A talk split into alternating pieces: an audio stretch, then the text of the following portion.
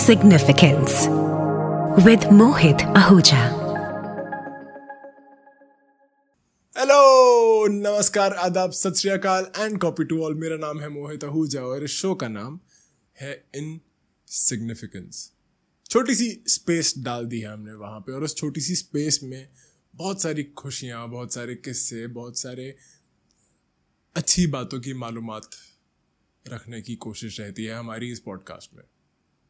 यार अभी कितना बढ़िया वक्त चल रहा है ना। अभी अभी रक्षाबंधन निकला है, अभी जन्माष्टमी आने वाली है और वही that time of the year जब सारे फेस्टिवल्स हैं, एक के बाद एक। नवरात्रे आएँगे, रमज़ान आएगा, फिर ईद, वहीं साथ साथ दशहरा, दिवाली, कितना कुछ। फिर क्रिसमस और न्यू ईयर्स कैसे भूल सकते हैं हम लोग? इतने सारे बढ़िया ओकेजन जिसमें बहुत सारा बढ़िया खाना खाने को तो मिलता ही है यार। But at the same time बहुत सारे अच्छे मोमेंट्स आप जी पाते हो बहुत सारी मेमोरीज क्रिएट कर पाते हो अपने प्यारे लोगों के साथ अपने जो आपके अज़ीज़ हैं आपकी फैमिली है आपके फ्रेंड्स हैं। अच्छा ये बात तो एस्टैब्लिश हो चुकी है as my friends very close friends who listen to the podcast apparently they tell me कि पूरी दुनिया को पता है तुझे क्या हो रहा है। क्योंकि पॉडकास्ट में तो सब तो बोल देता है। तो uh, ये ये बात तो सबको पता ही है कि मैं अब बॉम्बे में रहता हूँ और अकेला रहता हूँ। लेकिन ये बात शायद कम लोग जानते होंगे कि अकेले रहने का एक सुख और एक दंड a pro pro and a con if I would call it that is that आपको सोचने का ऑब्ज़र्व करने का बहुत टाइम मिलता है कॉन्टेम्पलेट करने का प्रोकेस्टिनेट करने का भी। तो ये इन अ वे ब्लेसिंग भी है बट इन अ वे कर्स भी है बिकॉज़ मुझ जैसे ओवर थिंकर हो तो भाई साहब आप तो ओवर थिंकिंग स्पायरल में चले जाते हैं, और फिर आपको सैड होने से एंशियस होने से डिप्रेस्ड होने से कोई नहीं बचा सकता। तो बहुत बार अपने आप को निकालना पड़ता है उस सोचने वाले मूड से। कुछ दिन पहले की बात है, रक्षाबंधन का ही दिन था कोइंसिडेंटली कि मेरा एक फ्रेंड है भरत यहाँ पे, बिल्कुल घर के सामने ही रहता है। मैंने भरत को बोला कि यार, बहुत दिन से कहीं निकला नहीं हूँ, पहले आई फ्लू था एंड वट एवर रीज़न मैं घर से निकला नहीं हूँ। So let's just go out somewhere किसी बीच वीच पे कहीं चलते हैं यार।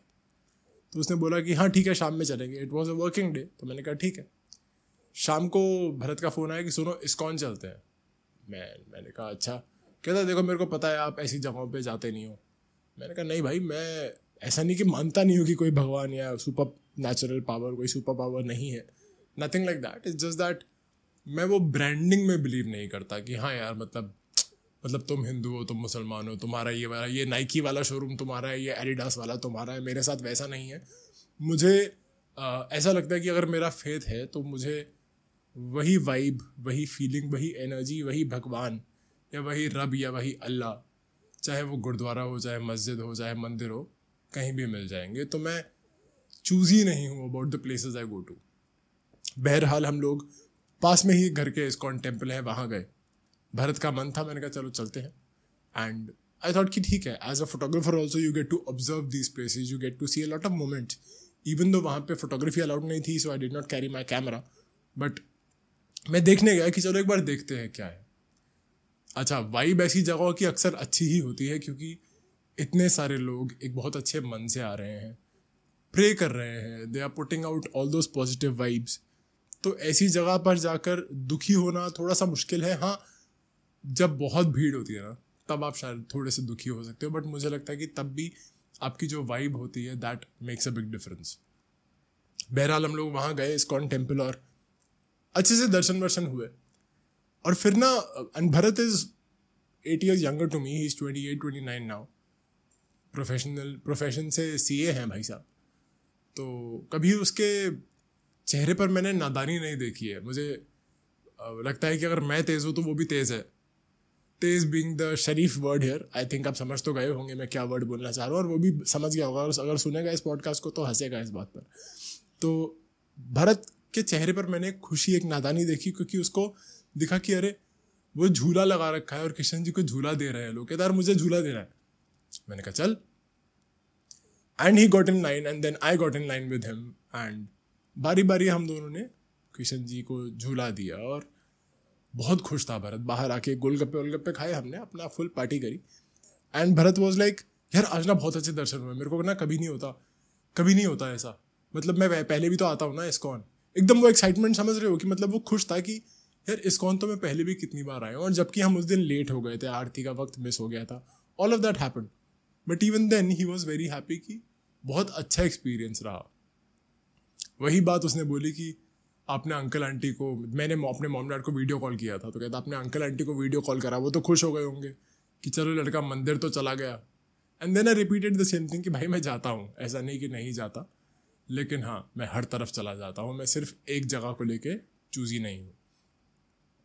खैर, इसके बाद एक थॉट आया मुझे कि अब जन्माष्टमी आ रही है।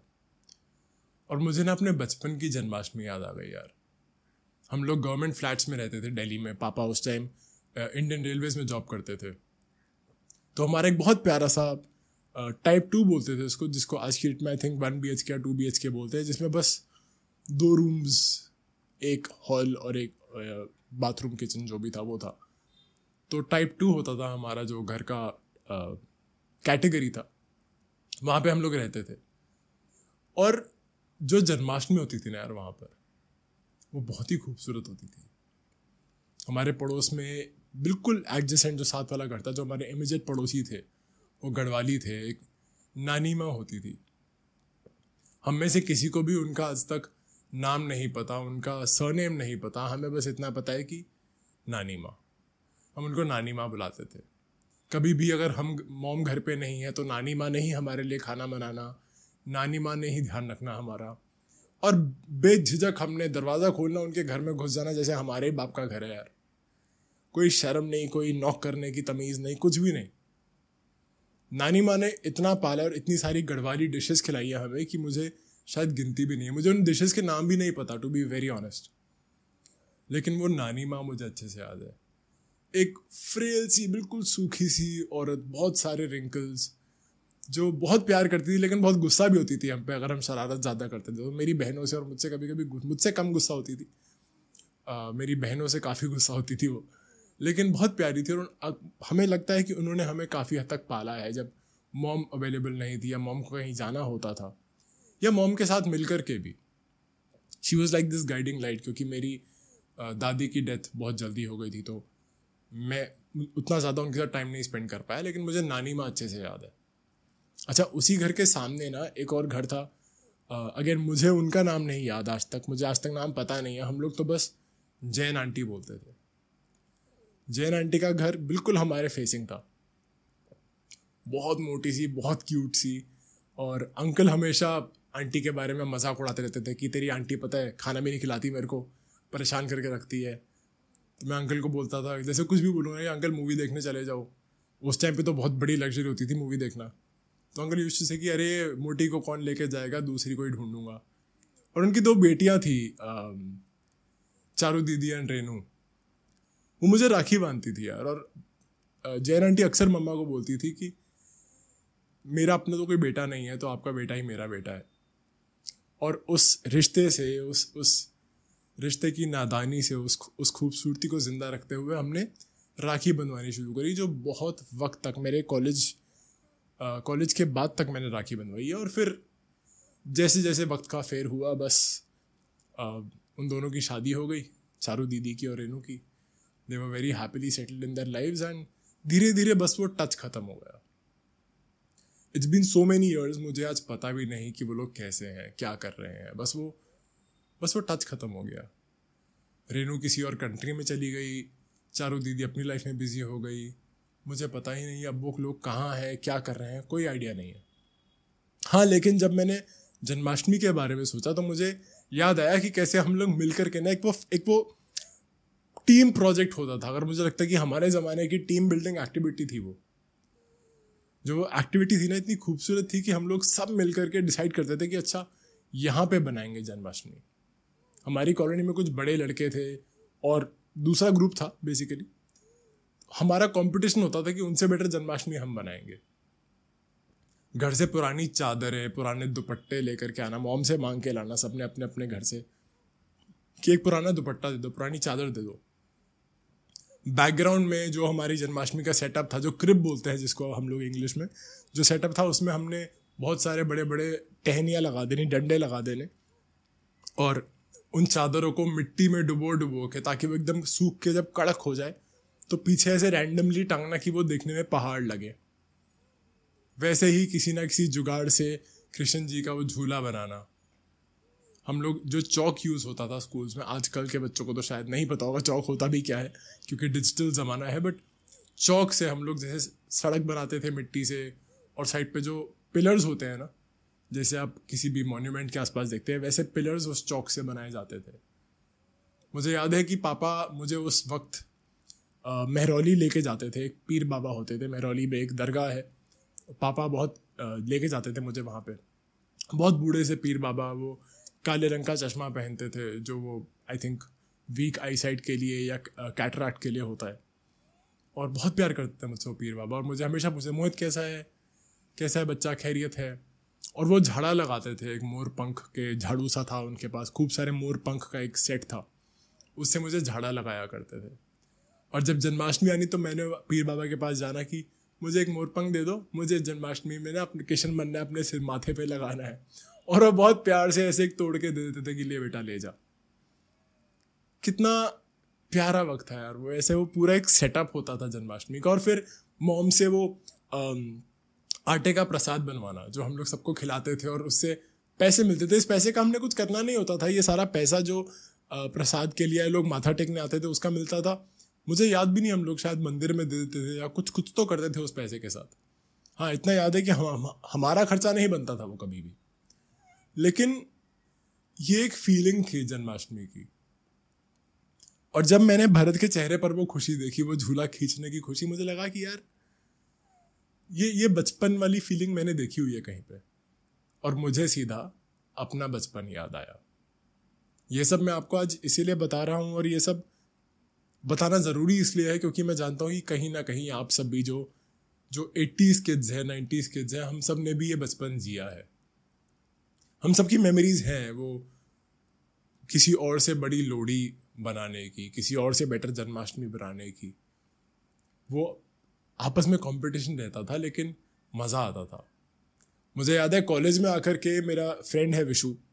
आपने पॉडकास्ट में कहीं ना कहीं नाम सुना होगा उसका भी। होली के दिन विशु और मैं जाकर के अंडे की ट्रेस खरीदते थे। और उन अंडों से हम होली खेलते थे। आज की डेट में क्रिंज लगता है कि, अरे छी यार how much food you wasted कितना स्मेल आता होगा? उस टाइम पे फक्र होता था इस बात पे कि यार, होली तो हमने खेली है यार।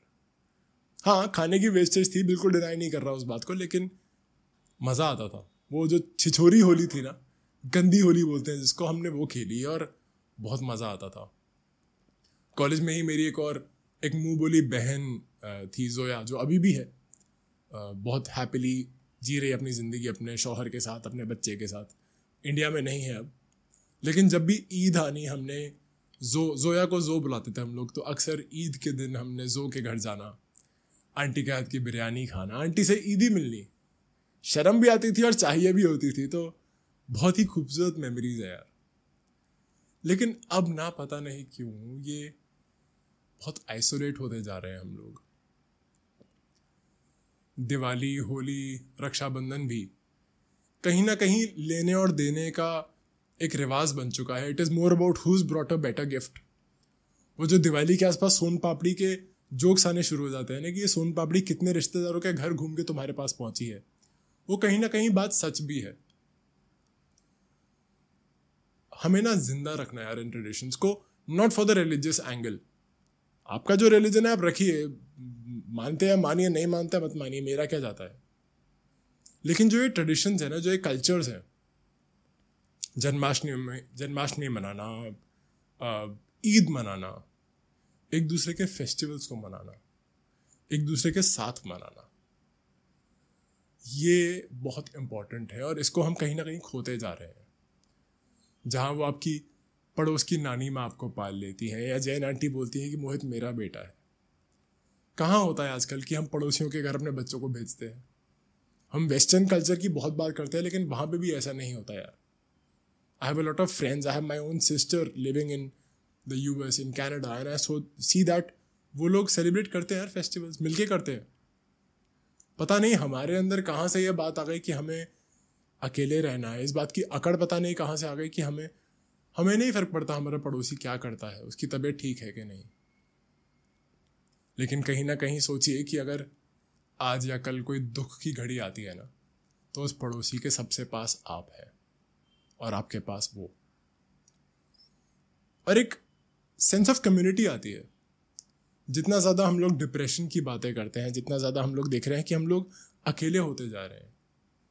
और मैं भी अकेला फील करता हूँ और इसीलिए थॉट आया कि कहीं ना कहीं वो जो सेंस ऑफ़ कम्युनिटी है ना, वो ख़त्म होती जा रही है। और हमें उसको बचा के रखना है, हमें अपने बच्चों को, हमें अपने कल्चर को। ये जो कल्चर है ना, एक फैमिली की तरह साथ बनाने का। एक ज़माना था जहाँ उसी गाँव में एक खान साहब होते थे और एक सिंह साहब होते थे और वो दोनों एक दूसरे के साथ मिलकर दिवाली बनाते थे। और मुझे लगता है कि वो ज़माना आज भी है, बस हमें उसे ज़िंदा रखने की देर है।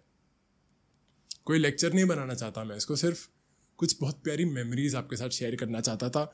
चाहता हूँ कि आपकी भी वो मेमोरीज ज़िंदा हो और आप बोले कि अभी अब जब जन्माष्टमी आएगी ना, अब जब दिवाली आएगी या होली आएगी या जो भी त्यौहार आएगा, हम कोशिश करेंगे कि हमारे बच्चे और बाकी बच्चे सब मिलकर खेलें। उस दिन ना कोई फ़र्क नहीं पड़ना चाहिए कि आपका अहदा क्या है और जो आपके साथ होली खेल रहा है उसका अहदा क्या है। उस दिन सिर्फ़ रंग होने चाहिए, उस दिन सिर्फ़ सेलिब्रेशन होने चाहिए, उस दिन सिर्फ़ खुशियाँ होनी चाहिए। और उस कम्युनिटी को, उस कल्चर को जब आप ज़िंदा रखेंगे ना तो आप खुद भी, आपके बच्चे भी और और वो अंदर का बच्चा भी, जिसके बारे में मैं अक्सर बात करता हूँ, वो सब ज़िंदा रहेंगे। बहुत छोटी सी चीज़ है ना ये सेलिब्रेशन हम लोग उसको बहुत फॉर्मलाइज करते जा रहे हैं। Let's change that now I think it's high time मेरा नाम है मोहित आहूजा और इस शो का नाम है इन सिग्निफिकेंस खुशियाँ बहुत छोटी हैं, लेकिन बांटिएगा ना जब जब बहुत बहुत सारे लोगों के साथ आप बांट लेंगे उनको, बढ़ जाती है। बांट के देखिए इस बार। बहुत जल्दी फिर से मुलाकात होगी। ख्याल रखिए अपना। Insignificance with Mohit Ahuja.